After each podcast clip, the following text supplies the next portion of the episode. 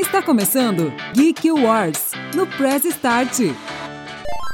Olá, queridos ouvintes do Press Start Cat, sejam bem-vindos a mais um episódio de Geek Wars. Aqui quem fala é o Matheus Felipe e eu vou acompanhar vocês nessa jornada. E para me acompanhar aqui, eu tenho ele, nosso carecão lustroso, não é o Oscar, mas é ele, Gui Cortelli. Aoba, vocês estão bom? Feliz 2024 para todos aí. Acho que a gente já falou isso no programa passado, mas eu tô reiterando. Isso aí, feliz ano novo para todos. E para nos acompanhar aqui, temos ela direto lá do Encólicas, Rebelbia. Oi, gente. Olha, eu vou tomar conta de mais um podcast, hein? Chegou trazendo aquela mão a mão que te abraça. É a mesma que lhe aperta. Já pegou nossa pauta. Chegou chegando. É isso aí. É a mesma que te sufoca. Exatamente. E aí, vocês estão bem? Como é que vocês estão? Como é que passaram a virada? Olha, eu não sei se isso já vai ser um tal do clickbait, mas eu passei muito bem assistindo série. Bem preparado então, hein? E você, Gui, como é que foi? Cara, eu, eu passei assistindo todos os filmes do, dos estúdios Ghibli. Perfeito. Só alegria. Então eu tô, eu tô nessa pegada aí, cara. E fora isso, eu, ah, eu decidi fazer umas coisas legais aí. Passei muito frio e é isso. Pra quem não sabe, né, eu sou a pessoa que mora no Brasil, então eu estou passando é calor. Eu moro no Rio de Janeiro, inclusive, galera. Você sabe que o frio desse ano tá bem mais tranquilo comparado aos últimos anos, assim. Tipo, tá bizarramente não tão frio assim. Porque assim, eu passei a virada lá em Tóquio, vou jogar o babaca aqui, e tava muito quente lá, velho. A gente tava andando sem blusa lá, velho. Tá bizarro, velho. Eu achei que ia pegar neve, não, não vi uma, ainda não vi um floquinho ainda. Nesse momento tá 7 graus aqui na minha cidade. Cara, normalmente essa época do ano era pra estar o quê? Uns 2, 1, 0 por aí. Então eu não quero nem ver o calor. Nossa. E no Rio de Janeiro tá, tipo assim, era pra estar o quê, Bia? Uns, uns 50, tá 60 e como é que tá? não, então, a gente teve uma primavera absurdamente quente. Assim, a gente teve ondas de calor, né? Como até saíram notícias aí do show da Taylor Swift e tal. A gente teve ondas de calor absurdas. Então, assim, a gente tá esperando um verão ainda mais tenso. Mas hoje tá tranquilo. Hoje nós estamos com 32 graus. Ah, hoje tá suave. Hoje tá aquele clima gostoso. Hoje dá pra pegar uma praia sem ficar com queimadura de segundo grau. Vixe. Sabe por que, que hoje tá gostoso também? Por quê? Por quê? Porque a gente vai falar de coisa boa. É continuar falando de coisa boa aqui. Não é Tech Pix de novo, hein? Olha ele aí. Mas a gente vai continuar falando do Supra Sumo de 2023. No outro episódio a gente fala dos games. E dessa vez a gente vai falar dos filmes e séries. Trouxe, por isso que a Bia tá aqui, né? A Bia vai trazer a informação para nós. Tem que ter alguém que sabe, né? Não, assim, é informação inútil, mas estamos aqui. Não é só o poser. A gente trouxe o profissional aqui.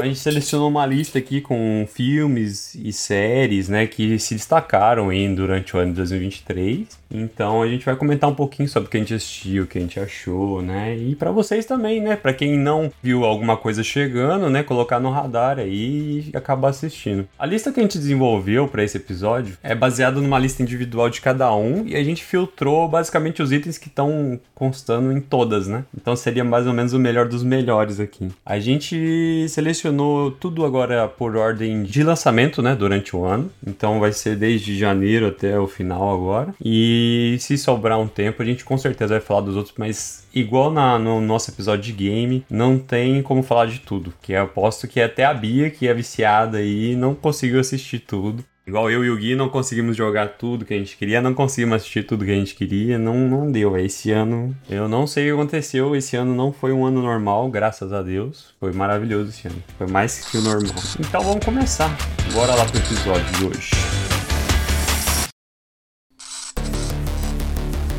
Pra gente começar, a gente começou o ano com o pé mais do que direito, começou com todos os pés direitos aí, que foi a melhor adaptação que a gente teve durante o ano e, pra mim, a melhor série de 2023. Não sei vocês. E a gente vai falar agora de The Last of Us. Quero saber, vocês assistiram? O que, que vocês acharam da série? Cara, eu assisti. Assim, confesso que eu estava meio receosa, porque assim, eu não sou muito do mundo dos games, eu acabo acompanhando um pouco por causa do meu irmão. Ele sim é super gamer. E assim, eu não conhecia nada de Last of Us. Então, assim, eu tava meio sem saber o que esperar. E acho que isso me fez gostar muito mais até. Porque eu não fiquei pensando em, ah, isso aqui não foi datado certo. Ah, isso aqui tá muito diferente. Eu só curti a história. E, cara, eu adorei. E olha que eu nem gosto muito de coisa de zumbi e tal. Você chegou sem preconceito, com a mente Sim, livre. exatamente. Olha, Gui, você jogou o game, Gui? Cara, é legal isso que a Bia falou, porque eu conheci muita gente que entrou nessa vibe, assim. Não conhecia muito dos games, ou não conhecia esse que é os games, e foi pra série, assim, meio de coração aberto e, e sem preconceito, porque aí que tá. A questão minha e do Matheus, talvez, seja o fato de que a gente viu muita coisa que a gente jogou e ser muito mal adaptado. Não só para séries, como para cinemas. Então a gente, a gente já foi um pouco, né, com o pé atrás, para dizer o mínimo, né? Mas experiências, né? Teve experiências ruins no passado. Péssimas experiências e tudo mais. Só que, realmente, assim, é, eu acho que abriu esse, esse escopo para todos, assim. Eu acho que isso que é legal, assim, porque não é exatamente igual os jogos, né? Mas é bem. Cara, eu, eu gostei muito dessa série, assim, muito, muito. Me, me surpreendeu bizarramente também, assim, porque o jogo ele é maravilhoso. É um dos jogos que eu mais gostei de ter jogado na vida, facilmente. Sobretudo parte 2. Que a gente não viu nada ainda, óbvio, mas assim, né? Calma aí, que você vai falar aí, segura. Sem spoiler, por favor.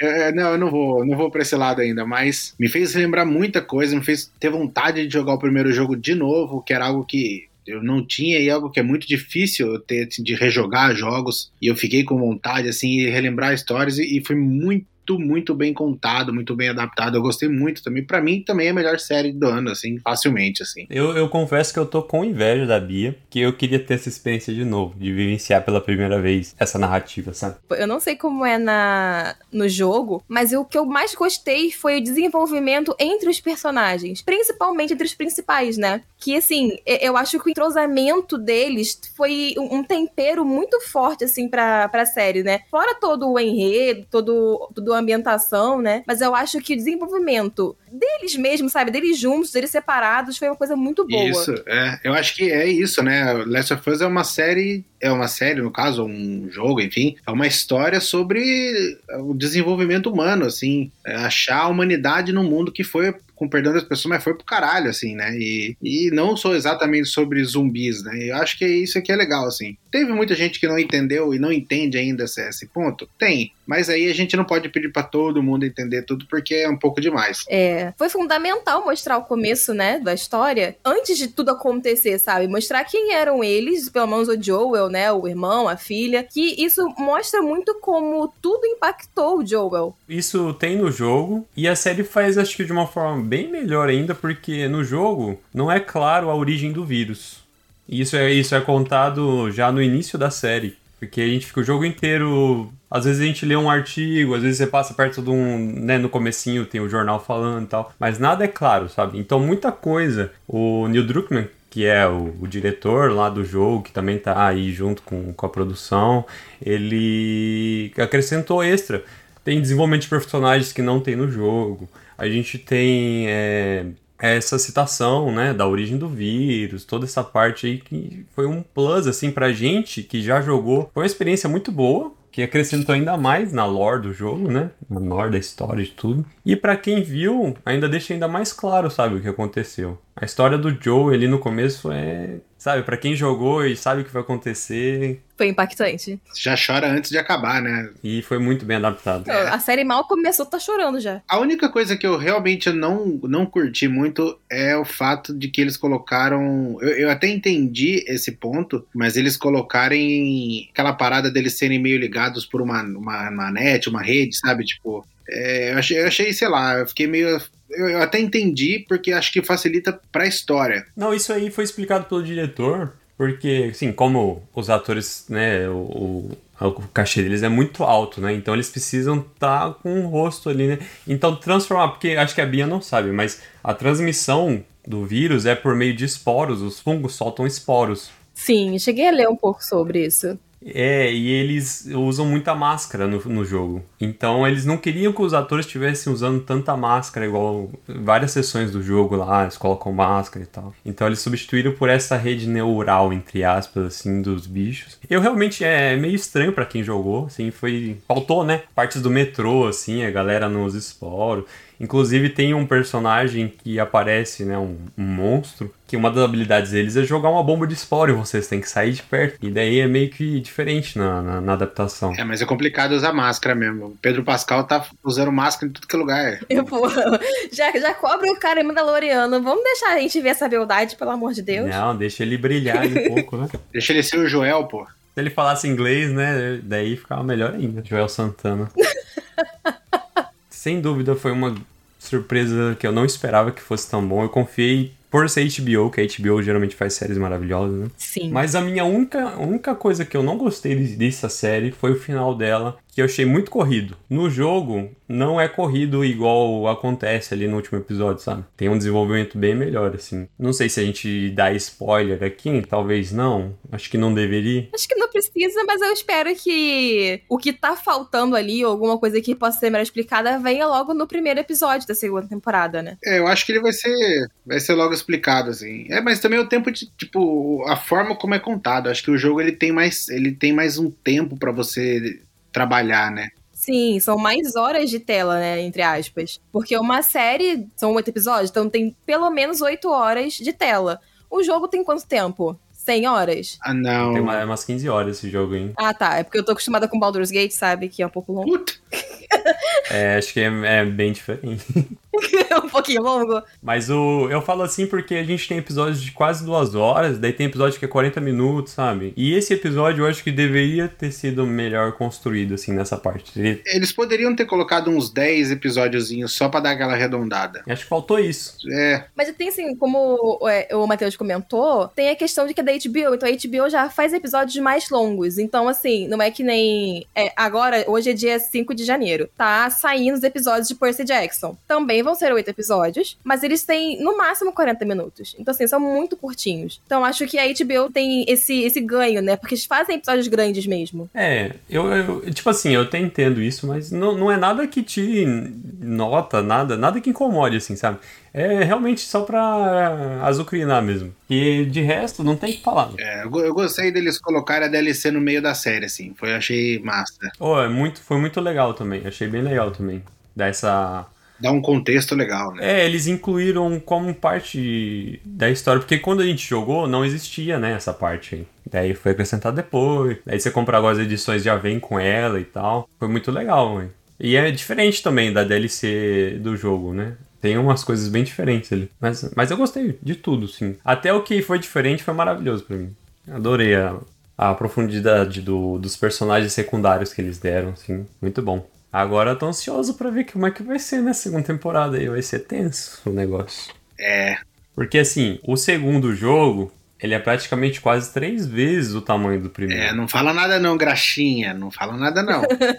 Segura, segura. Eu já tomei os spoilers do jogo, que eu tô assim, eu espero que não, isso aconteça, não aconteça na série. ah, então vamos falar então. Não, não fala não, não fala não. Não, mas eu acho que não vai. pro- pro- tipo assim, o primeiro jogo, o diretor até falou que não ia fazer a história inteira em uma temporada e acabou fazendo. Provavelmente o segundo não vai ser assim. Não tem como fazer uma temporada só para o segundo jogo. É, também acho que não. Mas é. Vai ser pesado. Já garanto para vocês, hein? É, até porque o segundo jogo é absurdamente pesado, muito mais que o primeiro, né? tipo, em termos de história, assim. A história é bem densa, assim. É, mas vamos deixar pra lá, senão a gente vai acabar soltando alguma coisa aqui. Então, como diria o Joel, come to the next.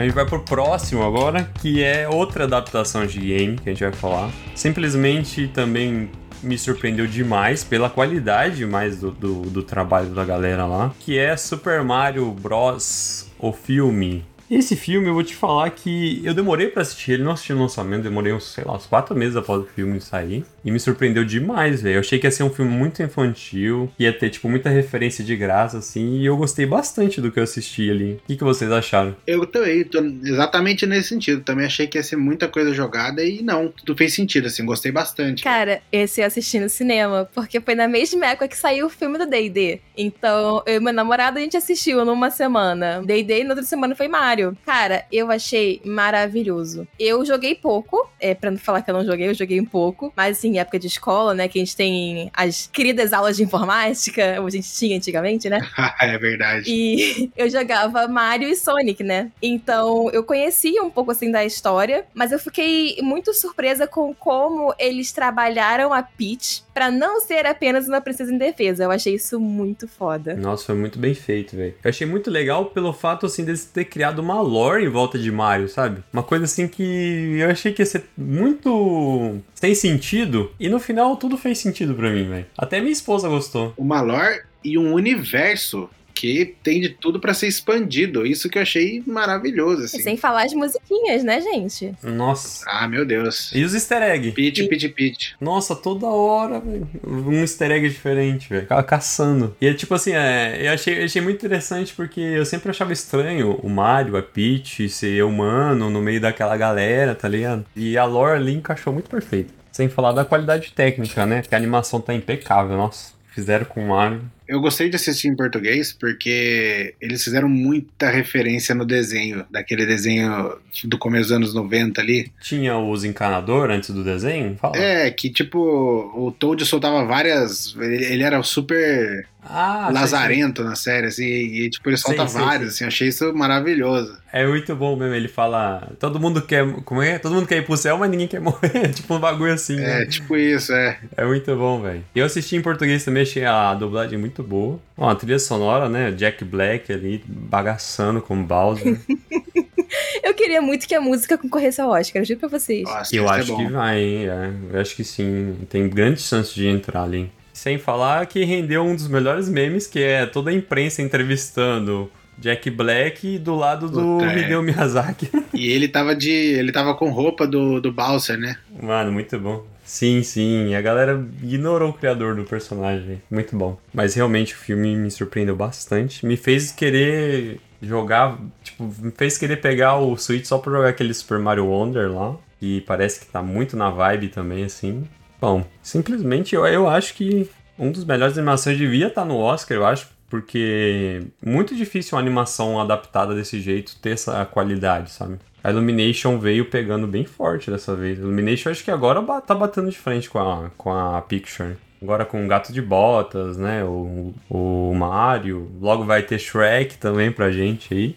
Então, putz, esse é um dos grandes destaques aqui da nossa lista. Agora, no próximo mês, a gente teve Marvel. Pra mim, isso foi uma grande surpresa, ter um filme da Marvel de volta, um dos melhores do ano aqui. A gente vai falar dele, do último filme do nosso querido James Gunn, dentro da Marvel. Falar de Guardiões da Galáxia, volume 3. O filme tá sensacional, velho. Ô, Drica, pelo amor de Deus, coloca a primeira música do primeiro filme. É, é poético. Come and Get Your Love. Muito bom, velho. Exatamente. Ixi, dá pra escolher qualquer música, é- eu não sei o que dizer. É bem foda, é isso. Vocês dois assistiram o filme, né? Putz, velho. O que é aquele Rocket, velho, no filme? Nossa, cara. Cara, é. Realmente, assim, é.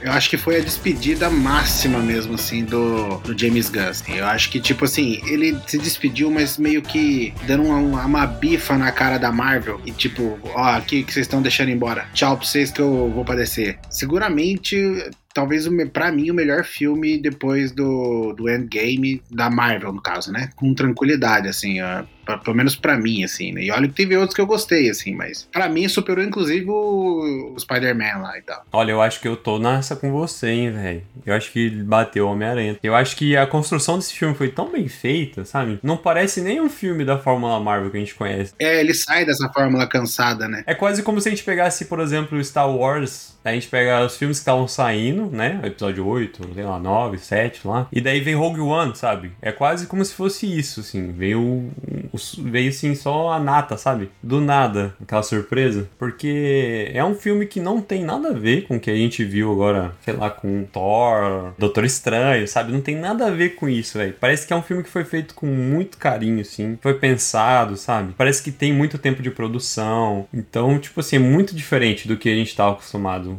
Bom, pelo menos eu já tinha abandonado a Marvel até vir esse filme. Ele é um filme que ficou nos filmes, né? Ele não, não ficou nesse mix de filme, série, música e videogames e, e zaz, né? Nossa, você falando disso, realmente, é um filme que não tem nada a ver com esse universo que eles estão trazendo, né, interligado, assim. E, putz, é uma coisa que fazia muita falta, sabe? Tipo uma Marvel antiga, né? Pega um filme aqui, troca um easter egg ali e tal, e nenhum é, é depende do outro, assim. E isso realmente foi muito bom, velho, pra esse filme. Só cenas finais lá que sei lá, eu fiquei meio. Mas assim, entendo deles não quererem matar o personagem, pelo menos o personagem de Star-Lord lá, é, beleza, mas é. Ó, spoiler! E, assim, eu tô calada, mas é porque eu sou muito Marvete. Então, se eu começasse assim a falar logo no começo, eu ia o episódio inteiro, entendeu? Eu ia falar do filme inteiro. Mas assim, eu até tava falando de bastidores, né? A minha história com a Marvel começou com Guardiões da Galáxia. Ah, maravilhoso. Então, assim, foi um pouco mais emotivo, assim, entre aspas, para mim, porque foi como eu comecei a ver esse universo. É claro, depois eu viciei em vários outros, né? Pantera Negra e tal. Mas fechar Guardiões, para mim, foi muito importante, porque assim, foram para mim foram quase 10 anos, né? Eu não cheguei a fazer 10 anos de Marvel, mas foram quase 10 anos em que eu não sabia nada de super-herói e do nada eu tava conhecendo muita coisa, sabe? Então, assim, foi muito especial para mim. Já sou um pouco contrária ao Gui, né? Eu gostei dos finais, porque eu acho que um final de personagem não precisa ser sempre a morte, sabe? Ele pode ter outro final, ele pode voltar para sua casa, né? Como aconteceu com alguns. Podem ter coisas relacionadas à sua vida passada que foram mudadas, mas que agora vão funcionar. Então, assim, personagens que vão saem para se descobrir. Eu acho isso muito legal. Eu acho que, assim, não precisa ter um final sendo só a morte. Até porque, né, a gente sabe que com o herói, do nada alguém vai voltar dos mortos. É, é, pois é. Marvel é isso. É, isso que você falou eu acho bem legal mesmo, esse autodescobrimento dos personagens. E acho que é uma coisa que faltava mesmo na Marvel, sabe? Parece que todo mundo já vem pronto para fazer tudo, sabe? Dentro desse universo, hein? E acho que esse filme trouxe isso de uma forma muito legal, velho. Foi muito massa. É, mas eu, eu, entendo o que a Bia disse, assim, de não matar. Eu, eu, acho que eu concordo, assim, de não matar. O meu medo, eu acho que é o que, que eles vão fazer com o personagem. É, vamos lembrar que, que apareceu, né? O Star-Lord will return. Exatamente. Esse é o medo. Não tem mais o James Gunn. Ah, mas eu acho que ele que ele apareceria só, tipo, em alguma coisa dos Vingadores, sabe? Acho que não vai ter mais uma coisa só dele. Esporadicamente? É, exatamente. Uma coisa mais esporádica. Não vai ter um filme do Star-Lord. Eu acho que vai ser nesse grupão mesmo, do, dos Vingadores, sabe? Agora eu não sei como é que vai ser, porque tivemos tretas com atores. Ih, rapaz. Mas eu acho que ainda aparece assim, no, no próximo Vingadores, né? Que não deve mais ser. Vai saber. É, eu não sei se ainda vai ser o negócio do Kang, né? Porque, como todos sabemos, deu ruim pro ator. Foi cagar no mato, né? Mas assim, eu acho que seria isso. Seria mais fazer pontas e ajudar. Acho que é como vai ser o Thor também. O Thor não vai mais ter filme dele, eu imagino. Graças a Deus. também não gosto do Thor. Mas o bastão, o bastão foi passado, né, pra filha, entre aspas, porque pra quem não sabe, a atriz que fez a menininha lá é filha dele, né? Filha do ator. Isso é muito legal também. Eu acho que assim, vai ser uma coisa mais. Eles estão querendo mudar um pouco a Marvel, sabe? Eles, eu, eu imagino, espero, prezo rezo para que os mais velhos que a gente conheceu durante todas essas fases virem mentores dos novos. É, ia ser legal. É natural, né? Seria natural. Como a gente viu até na série do Hawkeye, né? Que a gente tem uma nova arqueira e ele tá se tornando o mentor dela. Pena que eles fizeram isso com o Hawkeye, né? Ah, mas eu, eu gosto do Hawkeye. Inclusive, eu gostei muito do, do fato dele ter ficado surdo, tá? Porque assim, faz muito sentido. É um monte de explosão na cara dele e não vai ter, não vai afetar o corpo dele, que é humano, normal. É que eu não ligo muito pro Hawkeye, falar a verdade.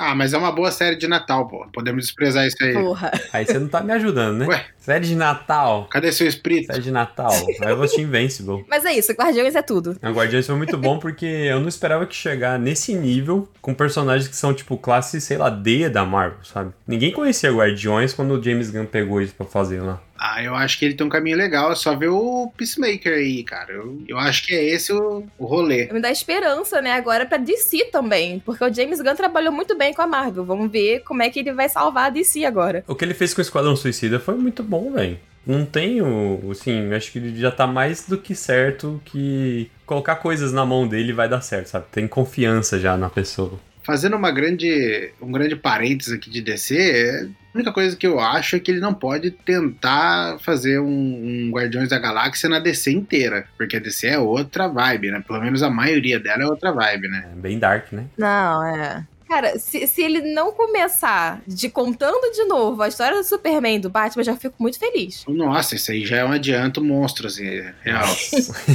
Ninguém aguenta mais, não dá. É. Gente, não dá mais. Não dá pra dar reboot do Superman no Batman de novo, não aguento Até mais. porque não vai ter outro Henry Cavill. Então deixa quieto. Nem põe Superman. Nossa, eu não consigo nem imaginar o outro. Não, não existe, Matheus. Deixa quieto isso aí. Vamos, vamos, vamos pro próximo? vamos Bora, pro próximo? bora, bora. Aproveitar que a gente tá no, na mesma seara, hein? Vamos falar dele, do nosso querido cabeça de teia. Spider-Man Across the Spider-Verse. Acho que vai ter de Marvel aqui, não tá escrito, né? Pô, mas esse filme é muito bom, hein? Meu Deus, velho. Que filme foi esse? Esse é muito bom. Não, que o primeiro já foi sensacional, né? Vamos lá. Esse acho que eu vou falar primeiro, mas assim, Pode falar. fala. É aquela coisa, né? Eu comecei com Guardiões, mas o meu irmão sempre foi extremamente fã do Homem-Aranha. Então eu também acompanhei muitas histórias do Homem-Aranha. E, cara, tudo nesse filme é maravilhoso. O enredo, a arte. Gente, a arte tá sensacional. Porque você vai vendo as diferenças de traço, né? Cara, isso ficou muito incrível. Isso deu muita profundidade pro, pro filme. Sem contar os plot twists que, assim, era cada plot twist que eu ficava assim, não é possível. Não, meu Deus do céu, como pode acontecer? Eu amei esse filme. Foi outra grande surpresa pra mim. Eu já tenho vontade de assistir de novo. Ah, nesse filme, eu não sei nem como começar a falar. Se eu for falar da arte dele, dá pra fazer um episódio só da arte do Homem-Aranha. velho. É. Então, gente, semana que vem vai aparecer um, um episódio diferente, vai ser sobre a arte do Homem-Aranha. Porque assim, mano, tem animação de Lego, 2D, de rabisco, de fanzinho. Meu Deus do céu, todo o estilo artístico estão num filme só, velho. É quase um delay, assim, sabe?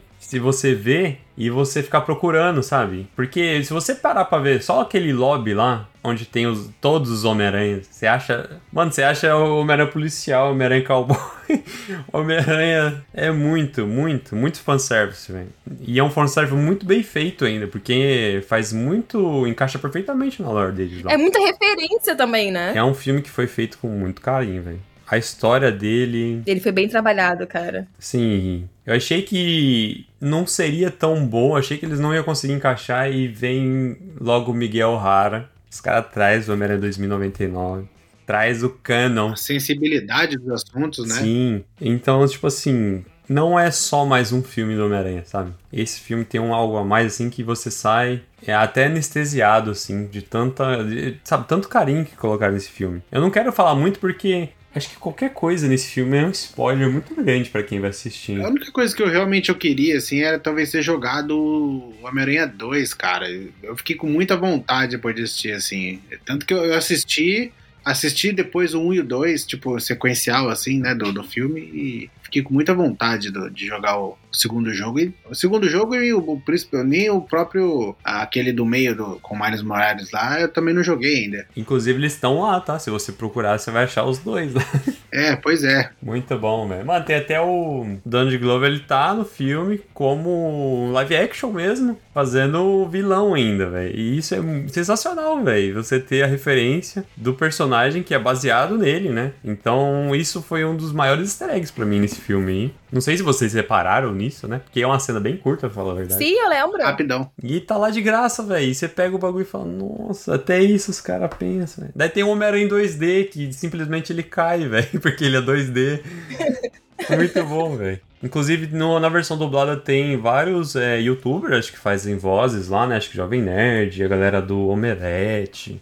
Então, até na, na parte do elenco de, de voz aí, vocês vão encontrar easter egg dentro desse filme. Mas eu gostei muito da narrativa dele, de, tipo assim, criando responsabilidade, sabe? Entendendo o papel dele como super-herói agora. É, porque ele não é só o amigo da vizinhança, né? Sim, agora ele tá realmente sofrendo consequências dos atos e tal. Que até agora a gente já era familiarizado, né? Com a origem do Homem-Aranha mesmo lá.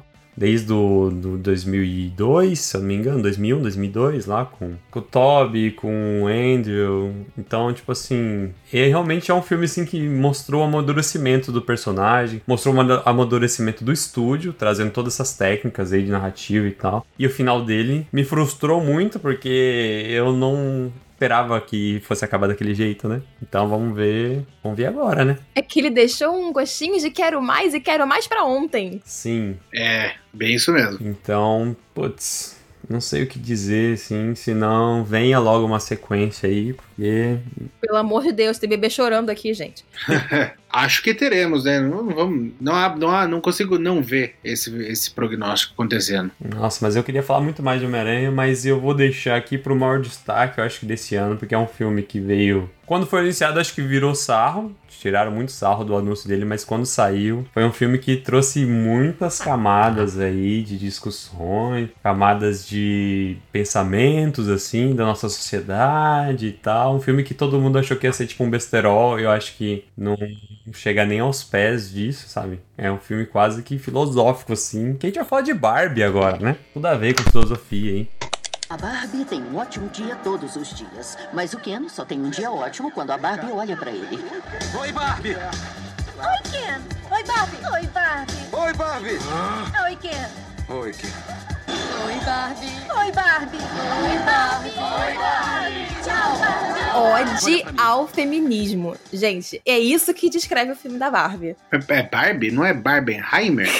Não, esse vai sair Errado? ainda. Ah, isso faz sentido. Esse tá chegando. Gente, eu acho que, assim, concordando e discordando ao mesmo tempo do que você falou, ele teve muitas cenas de besterol, mas eu acho que propositalmente, justamente pra combater essas críticas que vieram assim que saíram o anúncio, sabe? Isso. Ah, acho que eu entendo o que você falou. Não, mas eu falo assim, tipo assim, lá em 2000, sei lá, 2022, 2001, que saiu, ou 2021, que saiu o trailer tipo 2001, sabe? Que a galera não sabia nem do que ia ser o filme. Foi mais ou menos essa crítica, assim. Sim, sim. Que a gente só tinha o anúncio do trailer, desse teaser, né, na verdade, e do nome.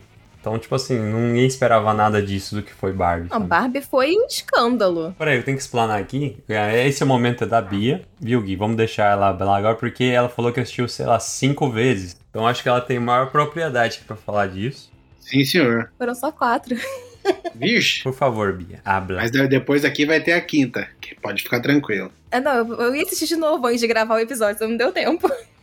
eu queria ver esse filme no cinema, né? Eu até comentei num episódio do Incólicas. Só que não deu, né? Várias coisas e tal, trabalho. Assim que anunciaram, saiu na HBO, gente, eu não tive mais vida. Eu falei, adeus mundo, estou indo ver Barbie. E, cara, eu não esperei que eu fosse sair chorando de um filme sobre boneca. Porque, assim, cara, foi. Foi como você falou, abriu muitas camadas. Tiveram muitas referências. E foi um filme, assim, é, é muito emocionante, sabe? Não só pela discussão, né, que a gente trouxe sobre o feminismo, discussão também sobre o cuidado de mãe e filha, né? Porque também fala muito sobre isso, né? De mãe solo e tal. Mas, assim, abriram muitas discussões sobre estereótipo. Sobre. Cara, eu, eu chorei quando apareceu a Barbie, a Barbie que foi a filha da criadora, né? Pra quem não sabe, tem uma cena onde a Barbie tá no mundo real e ela tá lá mal e tal. Tá, se eu não me engano, ela tá num ponto de ônibus, uma coisa assim. E tem uma senhorinha do lado dela.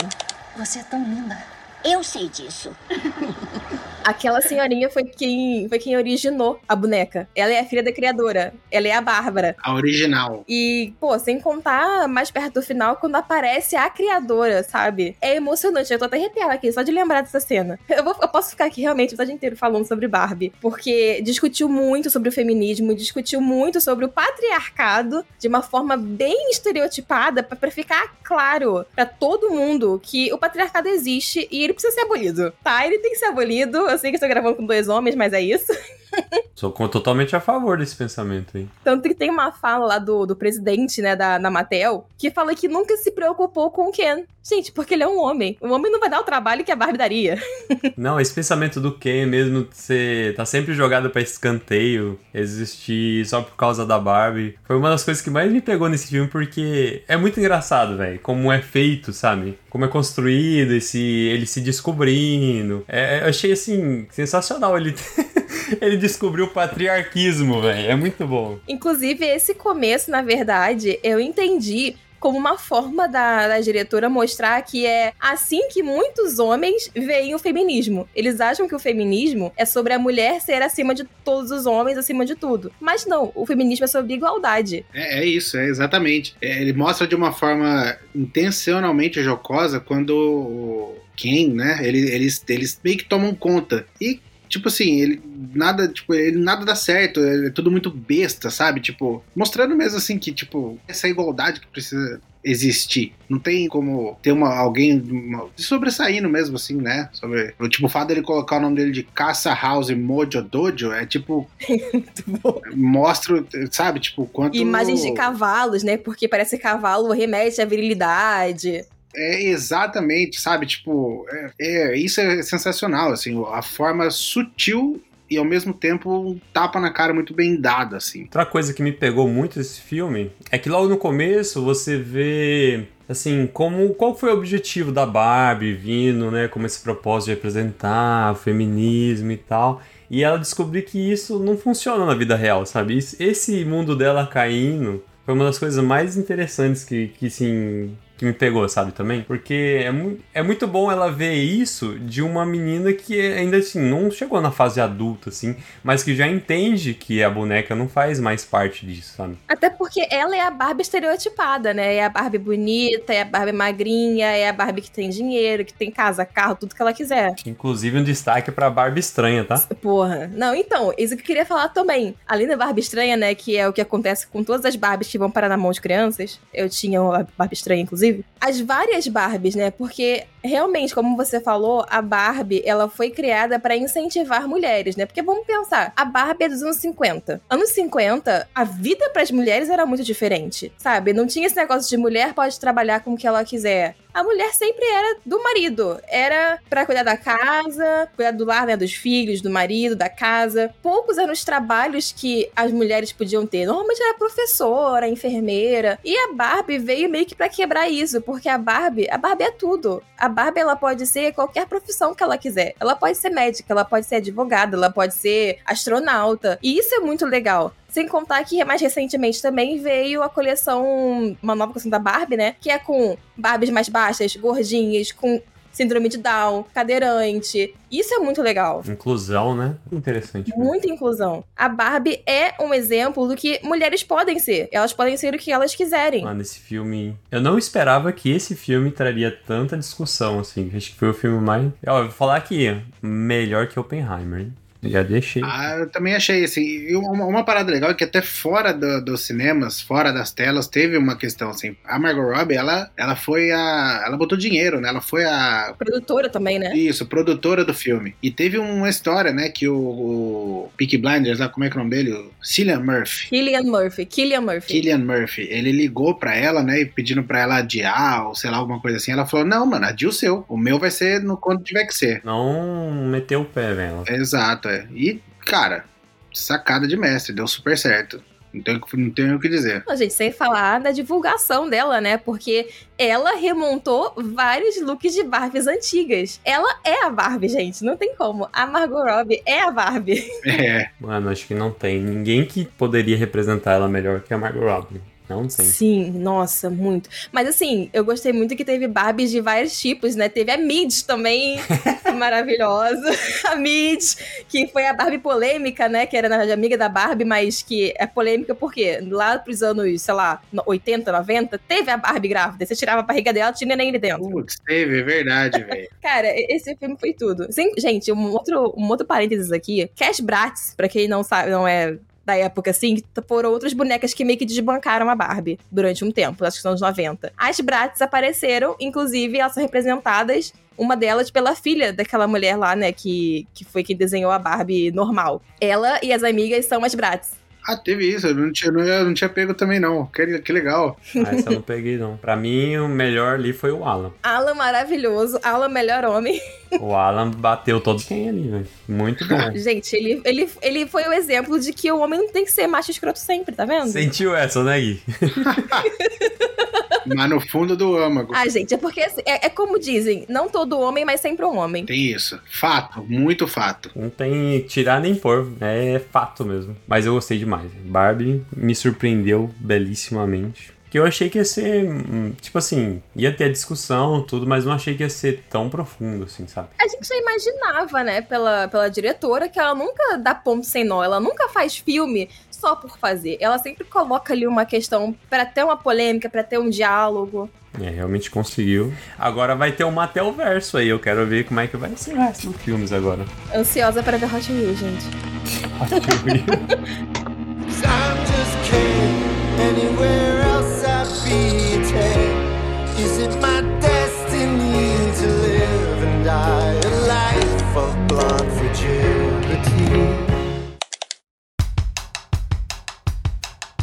Bom, aproveitando que a gente tá em Barbie, Oppenheimer, vamos falar dele então. Criador.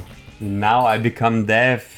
Vamos falar de Oppenheimer. E tem uma polêmica que ainda não chegou nem aqui no Japão, né, Gui? Cara, nesse filme não chegou aqui, né? É um negócio meio complicado. Quando a gente fala sobre É. a Segunda Guerra, sobre esses assuntos de bomba e tal, no Japão é bem controverso isso. Até eu acho, assim, é meio antiético o que fizeram aqui no Japão com esse filme, sabe? Muito, assim, falta de noção do estúdio fazer o que foi feito. A Bia assistiu? Vocês assistiram? Eu não assisti porque não tá no nenhum streaming aqui no Brasil ainda. É, ele saiu do cinema, mas ainda não tá online pra gente, né? Mas eu tenho vontade de assistir. Tenho muita vontade. O Gui, o Gui também não assistiu, né? Não, eu assisti. Deu meu jeitinho. Daquele jeito. Na biblioteca do Paulo Coelho. Vamos conversar um pouco sobre esse filme, então, porque ele é um filme que eu acho que não é pra todo mundo, esse filme.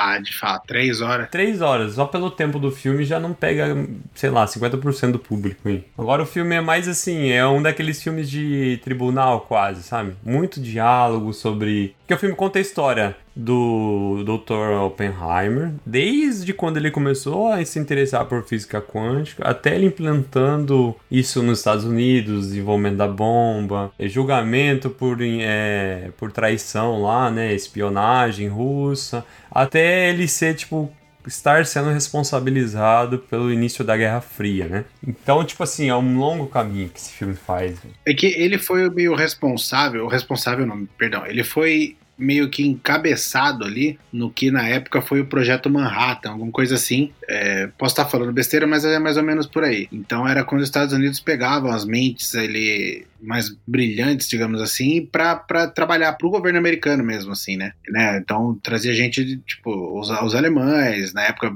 sei lá, pós-guerra, uma parada assim, enfim. Mas, é, cara, complicado, porque abre muitos precedentes, assim, né? Independente se ele tinha ou não a intenção de, de, de fazer coisa. De, de, enfim, de fazerem coisas. Coisas boas ou coisas ruins, no fim é aquela história, tudo vai acabar sendo usado para um lado ruim, assim. É complicado, né? Tipo, ele foi avisado, ele sabia que poderia acontecer, talvez não fosse o intuito dele, mas assim, é, acho que nem o filme explora muito isso, mas eu acho que não é a ideia mesmo, porque sei lá, é um pouco de olhar pro lado podre do ser humano, assim, sabe? É só ver que a gente tem hoje, assim, dentro de uma negociação de guerra, o que mais importa são quem tem mais. é, normalmente são as bombas, né? Quem tem mais força com bomba, sendo que, tipo, poderia ser tentar ter algo mais pacífico, não? E não, é sempre resolvido na base do. No medo, assim. Então, é, é- é muito complicado falar disso, assim, porque né, mexeu com muita coisa, né? É muito sensível, ainda mais porque no filme é, mostra que ele tinha noção de tudo que ia acontecer, sabe? É muito. Exato, é. Tem até uma cena onde ele fala que, ah, eu achei que ia ser, sei lá, 50, 70 mil mortos e foram, sei lá, 200 mil, sabe?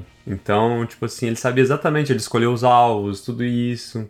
E até o que é contado lá, que ele encontrou o Al- o Al- o Albert Einstein, né? E a conversa deles lá é muito interessante porque o, a reação que o Einstein tem quando ele fala que conseguiu desvendar o cálculo, né? É assim. É o que fica o filme inteiro, assim, porque o senador, que é responsável por esse projeto, né? Coloca ele lá, tudo. Ele fica sempre em dúvida o que, que ele foi, falou pro Einstein que não deixou. que o Einstein nunca mais olhou pra cara dele, sabe? E daí realmente isso pesa muito. Você vê que depois que é lançado as bombas, ele fica bem canônico, assim. Canônico não, catatônico, né? Catatônico, é. É, fica catatônico e, e a galera trata ele como se fosse herói de guerra, tudo, vai tendo várias premiações e o cara nunca mais volta a ser a mesma pessoa, assim, você vê que realmente pesou bastante. E é um filme realmente não é pra todo mundo, é um filme muito bom, tem uma montagem, edição, sonoplastia, tudo é maravilhoso esse filme. É Nolan, né? Nolan fez um filme próprio pra ganhar o Oscar, certeza. É verdade. Seguiu a receitinha de bolo aí. Sim, ele seguiu a receita do Oscar. É o sumo do Oscar, né? Parece que a academia pede, né?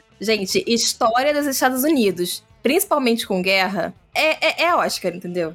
É, exatamente. Tipo o Resgate do Soldado Ryan, né? Eles pegam todos os filmes de 2023, apertam e o suco que sai disso daí é pro O Oscar. mais americano possível ganhou. Pode perceber, todo ano tem algum filme de guerra. Principalmente se enaltecer os Estados Unidos. O 1917 ganhou o Oscar? Não lembro se ele ganhou. Acho que não, Não né? foi o melhor filme, acho que foi melhor hum, montagem, eu acho. Mas não ganhou o melhor filme porque era a história da Inglaterra. Se fosse dos Estados Unidos, tinha ganho. Fosse a Conquista da Honra. E é um filme maravilhoso também. Eu adoro filmes de Primeira Guerra, que é onde se passa esses dois filmes, falarem isso. Muito bom. Mas é isso aí.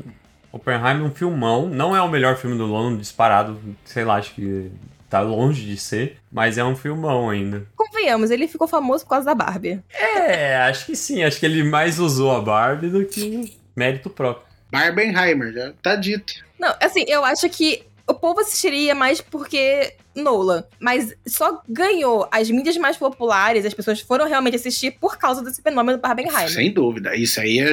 Porque o da Barbie fatalmente aconteceria o que aconteceu. Eu acho pouquíssimo provável que não tivesse dado o bom que deu. Uhum. Mas o Oppenheimer é um filme muito nichado, assim. Então eu acho que teve uma galera que foi nesse, tipo.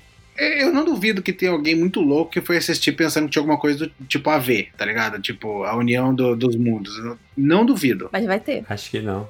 Inclusive, foi a maior venda de dobradinha Sim. no Brasil, se eu não me engano, né? Foram 20 mil ingressos dos dois filmes, a galera saía de um e ia pro outro. E haja, haja saco, hein, velho? Três horas ali e, e acho que a Barbie salvaria a dobradinha, sem dúvida. Pra você que tá ouvindo, só pra deixar bem claro, eu fui pro Brasil assistir e voltei, né? Só pra ninguém pensar besteira. Pensa que eu faço coisa errada? Deixa abaixo, Então- deixa abaixo. É isso aí. Deixa baixo. Fala baixo, Nenk. Mas realmente é um filme legal, sim, para quem curte esse tipo de temática mais densa, assim. Mais Barbie bagaço ainda. Por isso que Barbie tava ali no nosso top. Mas só assim, com relação à bomba, é- é, o Oppenheimer ele, ele vai ser complicado aqui no Japão pelo fato que a gente sabe ali das bombas na Hiroshima e Nagasaki e tal, né? E esse contexto dentro do, do, do estudo de história nas escolas do Japão e tudo mais, ele é muito encobertado, assim. Ele é, é passado um pano nervoso, assim, porque o Japão na Segunda Guerra, sobretudo, antes até, mas principalmente na Segunda Guerra, sobretudo, foi muito muito pior do que a Alemanha fez na Europa foi o Japão na Ásia, assim. Foi um negócio muito bizarro, assim. Historicamente falando, foi muito complicado. Não à toa, os países em volta, talvez uma das poucas coisas que unam as duas Coreias, inclusive, e a China e Isdas, é o ódio que eles têm do Japão, assim. É, eu já ouvi de um coreano que, tipo, se eles ganham um campeonato, mas eles não ganham do Japão, então não valeu de nada. Mas se eles não ganham o campeonato, porém eles ganharam do Japão, vale mais do que o título. Então esse é o nível de, de raiva que, que, que eles que existe do povo da, da Ásia, assim, quase que em geral, com o Japão, assim, tão agressivo foi, tão maldoso de, de modo em geral foi o Japão durante esse todo, assim. Então, qualquer coisa que possa remeter a esse tipo de situação, mesmo que as bombas tenham sido jogadas contra, e aí todo mundo vai lembrar, pô, mas teve Pearl Harbor, e teve não sei o quê, e tem, enfim. Então, tipo assim, óbvio que em guerra ninguém é santo, óbvio, logicamente, mas o Japão ele esconde muita coisa, porque passa-se um pano. Ninguém conta exatamente o que foi feito, assim, nessa parte, assim. Por isso que é bem complicado esse filme angariar coisas muito além, assim. Se chegar Japão, acho que até chega, mas não vai durar muito tempo. Eu acho que vai ser... Assim que, que baixar o nível da bilheteria e tudo mais, eles já vão tirar das salas e tudo mais, assim, para não correr nenhum tipo de risco, assim. Eu acho que tem um pouco disso. Sinceramente, eu acho que tem um pouco disso, assim. A gente comentou que foi antiético o que aconteceu com esse filme aqui, porque ele ia ser lançado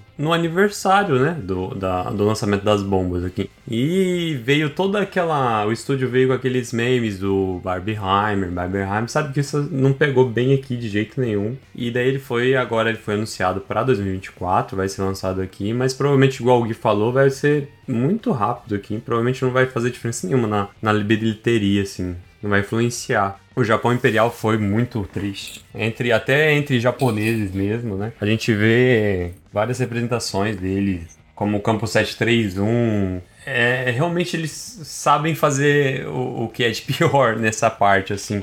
Acho que até mais que os alemães naquela época lá. Então, muito difícil esse filme durar muito aqui, sabe? Então essa foi a maior treta aí.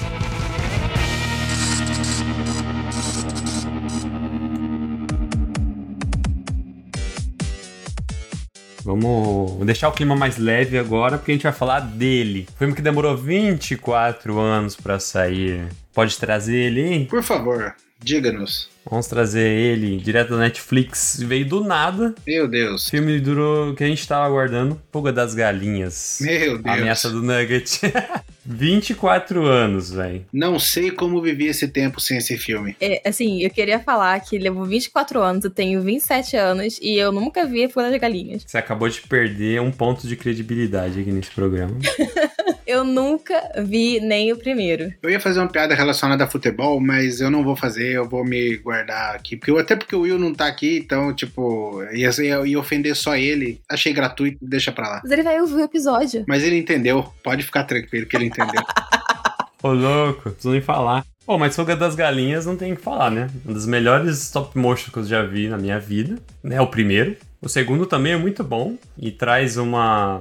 Posso dizer assim, não é inovador, narrativa, nada disso. Mas em, em teores técnicos, assim, continua o primor, que é o estúdio que faz né, as animações stop motion. A gente sabe que dá muito trabalho. E eu até entendo ter demorado tudo isso. Mas ser lançado do jeito que foi lançado, eu acho que foi o maior erro do estúdio até agora. Vim por streaming direto, assim, eu acho que merecia mais destaque, sabe? Mas e como é que ia pôr isso no cinema, cara? Eu acho complicado trazer isso pro cinema, né? Eu acho que nem o primeiro saiu no cinema, a menos que eu esteja muito enganado. Mas eu digo assim, a época do ano, sabe? Acho que chegou muito errado, assim. Porque veio junto com Invincible, veio junto com, sei lá, out- outros lançamentos grandes, sabe? Ah, sim, é. Então, eu acho que poderia ter aguardado e ter lançado, sei lá, tipo, perto da data das Crianças, um pouco antes ali, né? Ou agora, sei lá, perto da Páscoa, sei lá, algum negócio assim. Que é mais uma data que galera- a galera vai lembrar, sabe? Eu acho que é um filme que vai ficar esquecido por, por isso, por vir direto no stream e tal. Mas é um filme que, sabe, eu acho que merece um destaque aqui nessa lista, porque, tipo assim, muita gente queria e não sabia que queria essa adaptação, sabe? Essa adaptação, essa continuação. Então, eu acho que vale a gente mencionar aqui, mas não, não adianta se aprofundar muito, porque eles basicamente utilizam da mesma fórmula do primeiro filme. Então, continua bom, igual. Achei bem legal a, a história. Mas é mais do mesmo que a gente gosta, sabe? É quase como se a gente estivesse assistindo Toy Story 4. Sabe aquela história que você nem precisa, assim, mas é tão bom que você vai lá e assiste. É mais ou menos isso, sabe? Essa é a minha opinião. Não sei se, se você compacta dessa opinião, né? Não sei o que dizer. Acho que é isso mesmo, cara. Não tem muito o que dizer. né? Eu só, eu só vou dizer, Bia, assiste o 1 e o 2. Você vai gostar, cara. Eu vou tentar, eu vou tentar. Dê uma chance para as massinhas. Há de gostar. O problema não é nem massinha, gente, é porque não é muito meu estilo de filme, mas é como eu sou uma pessoa eclética para filmes e música, eu vou tentar assistir. Ó, vou te dar uma dica aqui, ó. O primeiro filme faz uma alusão aos campos de concentração nazistas. Fato, é. Meu Deus, gente. Talvez isso te traga. Fora isso, galinha com dente. Maravilhoso.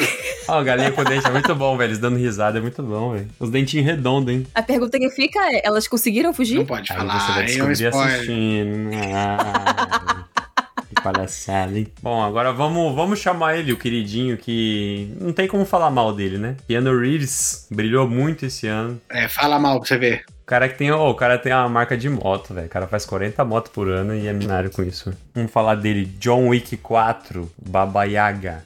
Mano, esse filme, pra mim, o melhor filme de ação disparado desse ano. E provavelmente dos últimos anos que eu assisti, desde Estrada da Fúria, hein? Já mandei essa aqui. Putz, cara, é, é filme, é filme, cara. Eu já vou até falar, minha mulher odeia esses filmes, mas ela assiste porque ela sabe que eu gosto. Então ela assiste pra fazer companhia, assim. Mas, cara, eu, eu acho isso maravilhoso, velho.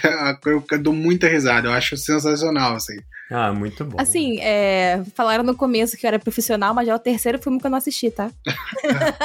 Ah, mas uh, você assiste coisa cabeça, né? Só coisa, coisa que faz a gente pensar. A gente não quer pensar, não. Mas eu também não quero pensar, não. Bom, mas eu vou te dar uma, uma prévia aqui. John Wick, ele fecha a história, né, do John, mas fecha de uma maneira incrível, velho. Esse filme Do João. Do chão, né, fecha assim com cenas que lembram até um game, velho. Não, aquela cena que tem a câmera passando por cima das paredes é incrível, velho. Shot chegando com bala de fogo. É, realmente. É. o bagulho tem meio bem game, porque é só assim pra botar uma fé, né? Tipo, Mano, parece que tá assistindo Hotline Miami, velho. É muito bom aquilo, velho. O cara dando tiro de shotgun com bala de fogo. O cara subindo a escadaria. a escadaria é sacanagem, velho. Ele caindo da escada 85 vezes. Ah, sei lá, cara. Eu não tenho o que falar, não tenho palavras pra descrever esse filme. Ele é bizarramente bom, assim, tipo. Não tem nada pra ser bom e é bom. E, sério mesmo, eu não consigo descrever. Vai, Matheus, fala você que eu não tenho. Acabou minhas palavras sobre ele. Não, eu acho que não tem mesmo. Isso aí é o entretenimento gratuito, tá ligado? Você vai lá, você quer só se divertir, é isso aí, Não tem velho. nada. Só, Só é isso. só isso. Mas vale a pena, Bia. Assista também. Os quatro, você vai gostar. Não tem erro, cara. É uma pipoca. Pipoca e Guaraná é muita emoção. Nossa, ninguém, ninguém pegou a referência, que merda. Eu peguei do comercial, mas estamos tentando não fazer propaganda aqui. Não, é propaganda. Vem, traz, vem Guaraná, faz o merchan aí pra nós. Netflix também, quem já falou da Netflix e da HBO. Então, gente, patrocina aí. Patrocine. Puta, podia, hein? Netflix, por favor. mas o Dolinho, Dolinho, se quiser patrocinar também, pode ir vir. Dolinho, ó, pica em Dolinho. Assim, eu acho que a gente falou muito de filme aqui. Eu tenho que ressaltar as séries também que saíram. Que a gente só falou de The Last of Us hoje. É, o Matheus não fala, tá louco. Ah, eu não tive tempo de assistir série, velho. Nem os filmes. Assim, é, eu não vou nem me alongar muito sobre as séries, porque senão a gente vai ficar aqui mais duas horas falando. Mas eu queria, assim, mencionar One Piece, que, assim como The Last of Us, alcançou um público que não tava ali muito nichado, né? Que não era só dos animes. Isso é verdade. Alcançou pessoas como eu também, porque eu nunca vi assistir One Piece. Meu namorado adora, ele é viciado, ele tá louco pra assistir o anime com ele. Mas eu dei uma chance, assim, pra série e eu gostei. Também queria mencionar a Soca, que, cara, melhor série de Star Wars que tem saído ultimamente. Ahsoka é maravilhoso. E sem spoilers, mas fecha muito bem a história da Anakin. Então, pra quem tá aí meio boiando, assistam Ahsoka. É a redenção do Christian Hitchens, pelo amor de Deus, vocês estão. pô, Não pode ser um passando. Calma aí, gente, pera aí. Não, ele, ele- cara, foi muita redenção dele, foi muito bom. Apesar da série ser focada na Ahsoka, na aprendiz, né? Eu acho que no único episódio ali que teve um, envolvimento maior do personagem do Anakin foi uma das melhores coisas que eu já vi, assim, fechou muito bem, finalmente, a história deste personagem, né? Porque a gente teve o fechamento do Darth Vader, mas a gente não teve um fechamento digno pro Anakin, e eu acho que agora a gente teve. Esse ano também saiu Mandaloriano, terceira temporada, muito boa, maravilhosa, indico. Nossa, foi esse ano o Mandaloriano? Eu nem lembrava. Pois é, também não. A gente tava discutindo isso nos bastidores. Meu Deus. Ah, por isso que o homem tá rico, então, pô. Saiu muita série esse ano. Foi logo depois do Last of Us, velho. Ele fez pelo WhatsApp no Mandaloriano, é verdade. É porque tá de máscara, você nem viu. É, ele só precisa gravar as vozes, cara. Eu, hein? Isso é verdade. Ele manda as vozes por áudio do WhatsApp, é tudo certo. Mas, mas o One Piece, ô Bia, você já começou a assistir o anime? Não, mas porque eu tenho contratos. eu vou assistir, gente, um dia. Cara, o anime é difícil, velho. São 8.477 episódios, é muito zoado, velho. É, eu sei, eu sei. É por isso que eu tô dando mais preferência pra série, mas eu gostei muito da série, viu, gente? Eu adorei muito a série de personagens, achei incrível. A série é ótima. Pô, agora o anime eu comecei ele tem uns 5 anos. Eu acho que eu tô no episódio 83. Tipo, tá difícil, velho. É que tem muito filler também, né? A série já não vai ter muito isso, porque Nu. o, o, o mangá está lançado. Tipo, tá lançando ainda, mas o começo já foi lançado. Então, ele é só o Oda dar aquela adaptadinha no que não funcionou muito bem. Bom, eu vou me defender aqui. Eu não assisti nem a série, nem o coisa. Fala que não assisti, eu assisti, ó, assisti o- só a parte ali do Rei dos Piratas ali no comecinho. E eu vi, assim, semelhanças, né, com o, o anime. Porra, velho, tá bem interessante. E eu até... Gorodoroja. Eu até É, eu vi com meu namorado que é um viciado em, em One Piece, né? Então, assim, ele ficou emocionadíssimo. Diferente de Cavaleiros do Zodíaco, Ah, só ia falar disso agora, velho. Puta que pariu. É, eu não assisti, ele também não quer assistir, não. Então, eu falei, ótimo, menos uma coisa pra gente assistir. diferente de Cavaleiros do Zodíaco, parece ser uma bela adaptação. Vou defender Cavaleiros do Zodíaco. Sempre. Ah, não. Não, sai daqui. Tá cancelado. Vai embora. Eu sei que é ruim, mas é do coração, bro. Aí é difícil. O filme? Não, Cavaleiros do Zodíaco. Ah, tá. Só, só o anime. É, sim, eu passo um pano pro resto. Aí, tipo, é, sabe? é- Mas é ruim, eu reconheço. É foda. Eu tô assistindo, é difícil. Você passa pano pra Dragon Ball Evolution? Não, né? porque eu não gosto desse tanto de Dragon Ball. Vamos com calma também. Vou devagar aí com a, com a dor. Mas pra fechar as séries que eu queria mencionar, Good Omens, segunda temporada. É, é do Neil Gaiman, né? Baseado numa obra do Neil Gaiman também. Pra quem não sabe, Neil Gaiman é o, o autor do Sandman também, também está na Netflix. Cara, Good Omens, a segunda temporada, está um fanservice incrível, sem perder o brilho da história. Sério, apenas assistam. Eu preciso assistir também. Tá, no, tá na lista, eu não consegui assistir ainda. Eu deixei no, no esquema e não, não fui. E, na verdade, tem vários que estão na lista. Cara, eu, eu, eu vi as duas temporadas, assim, quase que seguidas, né? Porque eu terminei a primeira temporada, tava começando a sair a segunda. Eu não levei muita fé em Good Omens até eu começar a assistir. A primeira temporada foi muito boa. Eu pensei, cara, não tem como superar a primeira temporada. E a segunda temporada conseguiu superar a primeira. Puta, mas, mas Good Omens não é aquela série que é um pouco difícil de começar, mas depois ela engata, assim? Não tem um pouco disso? Ou é impressão minha? Olha, eu não sei, porque eu tenho muita regra de três episódios. Eu tenho que ver três episódios antes de largar ou continuar. Essa regra é a melhor. Tanto que aconteceu com Doctor Who, eu sou Whovian, assim, quase doente. Inclusive, Tiki, se você ouvir esse podcast, eu vou roubar seu tapete. né? Ele tem um tapete com, com a tarde. Eu, eu quero tapete. Enfim, eu não gostei do primeiro episódio, aquele de 2005, mas eu vi o segundo e eu apaixonei. Então, assim, a regra dos três episódios, gente, ela vale. Nunca larguem uma série do primeiro episódio. Eu já sou o contrário. Quando eu vejo que tá ficando ruim, eu já pulo fora, velho. Não, mas tem que três, assim. Três não é muito, entendeu? Depois disso, você se pergunta, o que, que eu tô fazendo com a minha vida? Vamos voltar. Só que eu tava gostando mais de quando você tava falando de Rebels, que eu adoro Rebels. Muito obrigado. Poxa. Assistam o Good Omens, gente. Então, eu, eu, eu falo isso porque eu não conheço Good Omens, não sei nem sobre o que que é. É, tá aí uma oportunidade pra você assistir. Vai assim no escuro mesmo? Sem resenha, sem nada? Sem, sem sinopse? Sem sinopse? Vai, não vai, eu, eu, eu garanto, confia. Então tá aí, ó. A profissional, ela é profissional, gente, por favor. Good Omens. Já tá marcado aqui. Tá no Prime, viu, gente? Prime patrocina a gente. Mais uma. Ó, eu vou, eu vou me defender aqui porque realmente tá difícil pra assistir série aqui em casa. Tem muito filme pra assistir, game, e série tá indo devagar. Mas a Soca tá na lista, e acho que é o próximo, hein?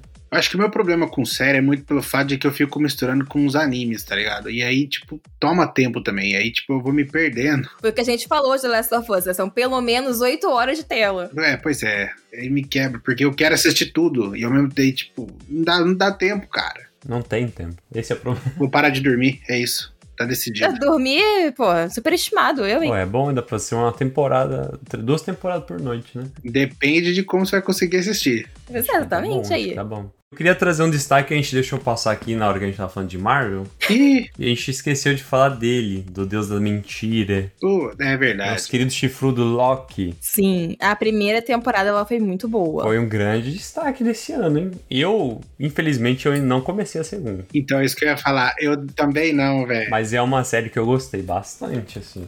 Eu também achei, mas eu, eu, dei- eu dei uma desanimada da segunda. Eu não sei porquê. Não sei se é porque eh, tá me enchendo o saco já a Marvel. Não enchendo o saco a Marvel em si, mas esse modus operandi, sabe? De. Eu, eu, tô, eu tô muito confuso, velho. Tá pior que Dark, pra entender, tá ligado? Porque o multiverso confunde as pessoas, né? Acontece. Não é? É. Caramba, velho. Eu tô perdidaço. Mano, o que tá acontecendo é que eles estão fazendo um monte de cagada aí, né? Daí a gente tá tendo que juntar os nó aí.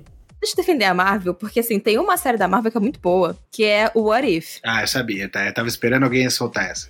Ah, mas ela não é muito boa, não. Ela é boa. Porra, é boa, é boa pra caceta, velho, na moral. Ela é muito boa. Tá saindo a segunda temporada e eu não comecei a assistir ainda, porque eu acho que quando eu sentar eu vou ver tudo de uma vez só. Com todo respeito, ela é boa pra burro, velho. Não, ela não é ruim. Mas eu acho assim que o What If tinha que ser episódios sem ter relação um com o outro, tá ligado? Então, a única questão do Arif é que eles estão. Que, às vezes a Marvel dá uma pitadinha de que vai puxar um Arif pra timeline principal, assim. Sim. Então, velho. Nossa, mas me dá um medo. Sai Doutor Estranho pra provar isso. Exatamente. Então, é isso aí me broxou muito com o Arif. Deixava ele lá do universozinho dele, sabe? Aparição rápida também, né? Por que não deixou ele lá no universo dele, lá, pensando na cagada que ele fez, sabe? Ah, Mas se o Mickey mandar o negócio rolar, vai rolar, velho. Esse é o problema. Me dá um medo. Tipo, É igual o cu de bêbado, não tem dono mais, já era. O Mickey é domínio mas ele manda na Disney, pode não ter dono. Não tem mais. A, a Marvel tem que voltar pra receita do, do James Gunn, que tá muito bom. O Arif é realmente uma série que eu gostei bastante. Inclusive, tem figures que eu quero pegar do Arif, hein? Aquele. O, o Ultron com as joias do infinito ali é animal, mano. Puta, esse ficou muito louco, velho. Mas a história do. A história do Doutor Estranho ali. O que mais? A história do- da Capitã Carter. Tem esses episódios que são muito bons. É, também ficou muito massa. Cara, eu gostei muito do Pantera como Star-Lord, né? Pantera. Muito bom. Mas daí tem, tipo, os zombies me decepcionou, o episódio dos zombies. Ah, eu achei legal, velho. Na, na moral. Eu achei bom, hein? Nossa. É você que tá errado. Pega aqui. É, pode ser. Você, assistiu errado. Vem de novo. Um quadrinho disso aí, velho, na moral. Tem, não, os- o, universo zombies é muito massa, velho. Mas eu. Ô, gente, peraí. Voltando pra Açoka, que vocês falaram de zombie, eu me lembrei que é um negócio maravilhoso. Peraí, vamos sair de Açoka ainda. Tem uns livros antigos que eu acho que já viraram Legends, que um deles fala dos, dos troopers que são zumbis. Gente, gente, a Açoka trouxe isso de volta e eu fiquei Nossa, é alucinada. Mano, agora que você falou isso. É porque eu tenho que contar um, um desejo meu aqui. Que eu comecei a colecionar o figure por causa do busto do Death Troopers, Death Troopers, né? Que vinha o livro e embaixo do, do, do busto vem o, vem o livro dele. Esse busto me assombra até hoje, porque eu não comprei ele na época, eu não acho pra comprar hoje. Que é, você, você está falando que tem zombies, tem Death Trooper na soca, aí eu vou parar tudo agora e vou assistir. Porque... Exatamente. Cara, eu não tava esperando, porque eu peguei a série pra assistir sem ter visto nenhum spoiler. E olha que tem meses que ela lançou já. Eu não tinha nenhum spoiler, eu não sabia nada que ia acontecer na série. Na primeira cena, praticamente, me vem as Night Sisters.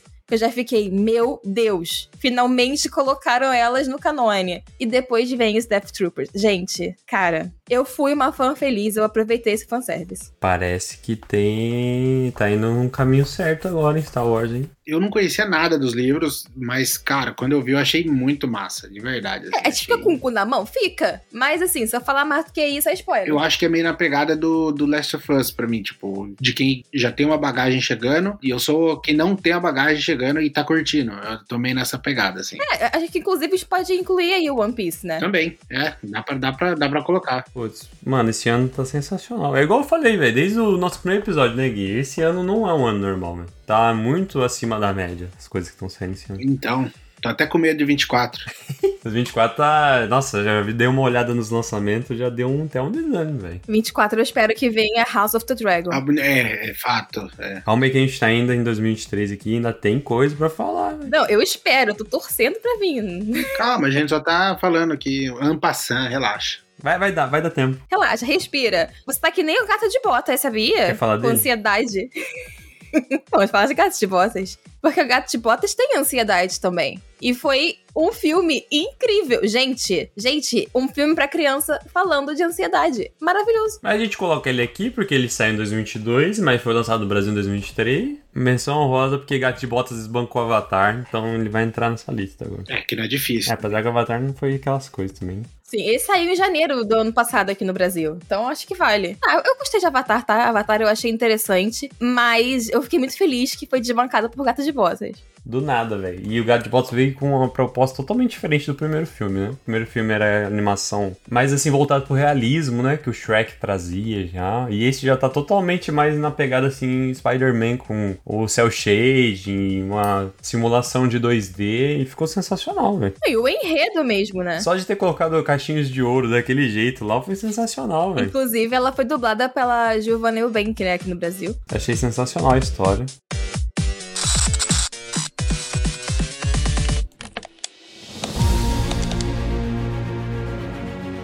Eu acho que também vale a gente trazer um pouquinho do universo do horror aqui, que a gente, que a gente não trouxe nada aqui. Agora é com vocês aí. Ô, louco, filho. Calma aí. Já? Foi triste. É, porque esse ano não teve muita coisa. A gente tem que fazer um de piores do ano. E acho que eu colocaria um monte de filme de terror. A gente teve, assim, dos destaques, assim, que não foram muitos. A gente teve Pearl, que é a, assim, uma prequel do X, né? XX, a marca do medo lá, que conta a história da assassina Pearl. É bem interessante, porque a... Como é que é o nome dela? Eu não sei o que, Ortega? A- Mia Goth. A Mia... Go- Oh, mas a Ortega é igual ela, não é não? É que a Ortega também tá em um dos filmes dessa trilogia. Ah, ela tá no X. Mas a, a Pearl e o X, é, a principal é a, a Mia Goth. Que, inclusive, é meio brasileira. Ela é neta, né? Da, da atriz brasileira. Ela é neta da brasileira, exatamente. Isso, a Mia Goth, que é a Pearl, que bagaçou na atuação desse filme. A atuação dela é destaque. Mas não é um filme assim, Wow. Pra você ver o nível de, de terror que a gente teve esse. É, assim, a gente tava até debatendo antes da gravação. Tem um,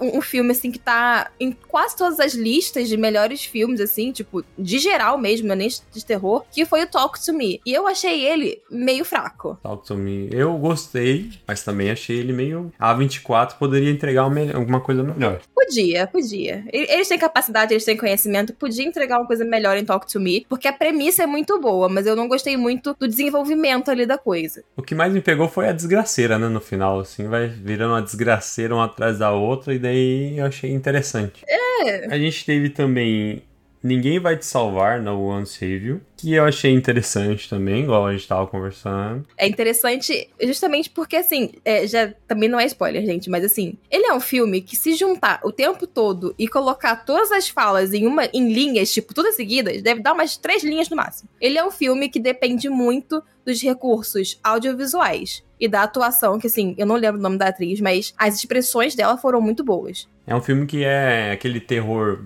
praticamente meio que cósmico, extraterrestre, sabe? Meio na pegada sinais, assim, um negócio meio parecido. Aqueles ETs é, bege de olhão, é isso, gente.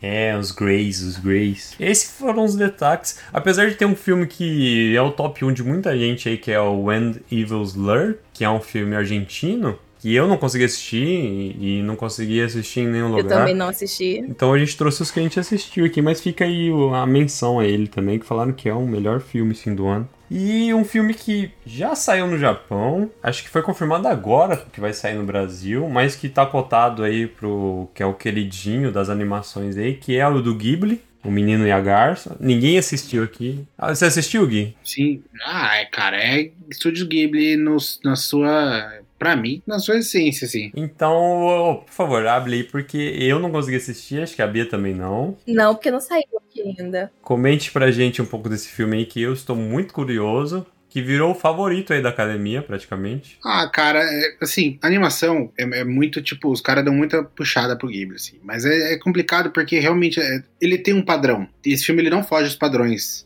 de animação, de recurso, até de contar histórias do- da Ghibli, assim. Então, assim, basicamente o, o jeito de contar que o Miyazaki usa pra contar as suas histórias desde sempre, ele não deixa a essência dele morrer aqui, de fato. E nas animações, ele sempre tem um padrão muito bonito, muito tocante, é, musicalmente falando, é sempre um deleite as trilhas sonoras, qualquer filme da Ghibli sempre são, posso falar até com um pouco de propriedade, porque eu, eu tô vindo numa sequência fulminante, assim, de assistindo tudo que é filme da, da, da Ghibli nos últimos dias, assim, e a gente, cara, eu tô curtindo demais, assim, por todos esses detalhes, assim. Não tem muito o que falar, até pra não render muitos spoilers, né? Mas é, assista, assista que faz bem pra alma, pro coração, é um filme gostoso, um supra-sumo, assim, de, de Miyazaki, assim, é tipo aquelas, são tipo aquelas coisas que acalentam o coração da gente, sabe? Tipo, um filme que você gosta muito, um- uma música que você gosta e te leva pra um lugar, um lugar legal, sabe? Tem essa vibe, assim, eu acho que é isso que passa essa sensação boa, assim, É a, a alma do filme, assim, a cer, o cerne do Estúdio Ghibli é isso. Traz um quentinho, né? Putz, agora eu tô muito curioso pra assistir, velho. Já estava, né? Tô mais ainda. É bom demais. E filme curto, cara. Tipo, um, um, os filmes da Ghibli normalmente tem ali sua uma hora e meia, uma hora e quarenta. Nada muito além disso. Pô, mas acho que não tem um jeito melhor de finalizar o programa. Mesmo faltando muita coisa aqui pra trazer. Faltou Missão Impossível, faltou é, Asteroid City, faltou vários filmes assim que mereciam estar. Faltou o urso do pó branco, não acredito, vocês não falaram desse Urso do Pau Branco, Winnie the Pooh faltou. Ah, pelo o amor Winnie de the Pooh Deus. tem que ser realmente os piores filmes do ano. Posso falar rapidamente aqui? Vocês não vão falar de anime, não? Só, só, só pra saber mesmo. Ah, Jogando. anime foi muito complicado esse ano, né? Demon Slayer. que mais que saiu? Porra, Kimetsu no Yaiba foi, tipo, coisa linda de papai, mas... Só, só, eu só queria dar uma destilada no, no, do meu ódio mesmo, assim, com, com relação ao Jujutsu Kaisen. Não vou dizer muito, só final bem bosta, mas é isso aí. Falou pouco, falou bonito. É, eu acho que, sim, teve muita coisa. Não, não teria nem como a gente trazer os animes aqui. Por isso que eu decidi trazer o Menino e a Garça, porque eu acho que seria o mais interessante. Ele tá cotado, né, no Oscar e tal, como favorito ainda, a animação. Então, Putz, mas fica a menção aí, ó. A gente teve Jujutsu, tivemos nova temporada de Demon Slayer, que tá muito bonita. Que mais que a gente teve? Anúncio de Dragon Ball, nova temporada de Dragon Ball. One Piece. One Piece, live action de Cavaleiros do Zodíaco. Só melhora. E por aí vai. Vamos, vamos parar no, no Estúdio Ghibli mesmo. Tá bom. Mas acho que teve mais um, uma adaptação, não teve? De anime? Boa. Ah, Yu Yu Hakusho, como é que você esqueceu dele? Destaque aí do finalzinho do ano. é, tá na área, se derrubar é pênalti. Pô, pode esquecer dele também. Foi muito elogiado aí, com uma bela adaptação, né? Mas fica aí a menção aí, porque pô, a gente precisava falar desses filmes aí que a gente falou, da série. Então, pra não passar batido, fica aí a nossa menção. Então, vamos terminar com o quentinho no coração aí. Esquece Cavaleiro do Zodíaco, volta lá pro Menina Garça. E então, fica a ideia aí, ó. Se vocês quiserem os piores do ano também, vai ser muito gratificante falar mal dos outros, hein? Porque é muito bom, né? É bom porque limpa a alma. Deixa leve, Porque né? Fifi que é Fifi gosta de falar mal dos outros, né? Lógico, já tá aí, todo mundo convidado aí pro próximo episódio.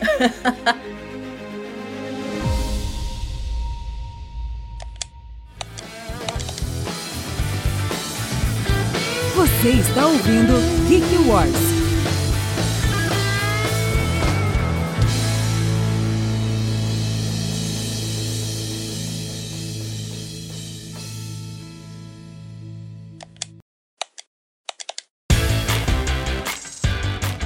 Agora o espacinho, né, pra gente finalizar. Bia, deixa seu recado aí, onde que a galera te encontra, como é que, né, o que que você faz aí. Por favor, esse é o seu jabá agora. Então, gente, é, vocês podem me encontrar em quase todos os podcasts do Press Start, né? Principalmente no Incólicas, né? Que eu tenho com a Melina e com a Ana, que infelizmente não puderam estar aqui hoje, mas que eu acho que vão aparecer aí em algum momento. Spoilers.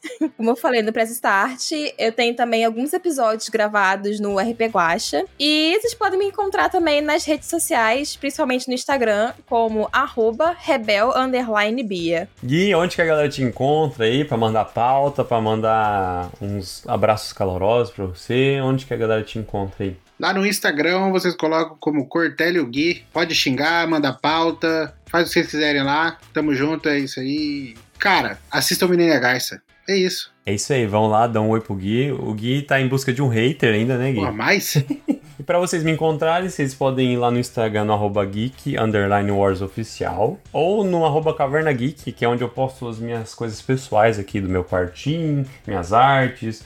Agora eu tô postando a viagem que a gente fez pra Tóquio, então vai ter bastante conteúdo tanto na página aqui do Geek Wars, quanto na minha página. Então vocês podem dar uma olhadinha lá como é que foi. E também não esqueçam de seguir a gente né, nessas duas páginas para vocês terem assim um complemento de tudo que a gente falar aqui, né? Porque daí a gente vai colocar lá o pôster dos filmes que a gente falou, né? A sinopse, tudo para ficar mais fácil para vocês depois acharem todo esse conteúdo, hein?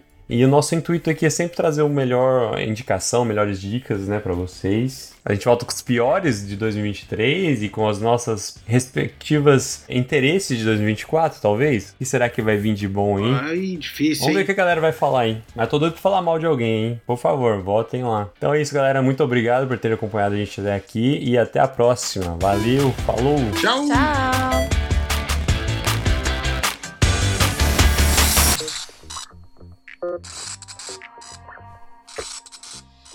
Você ouviu Geek Wars.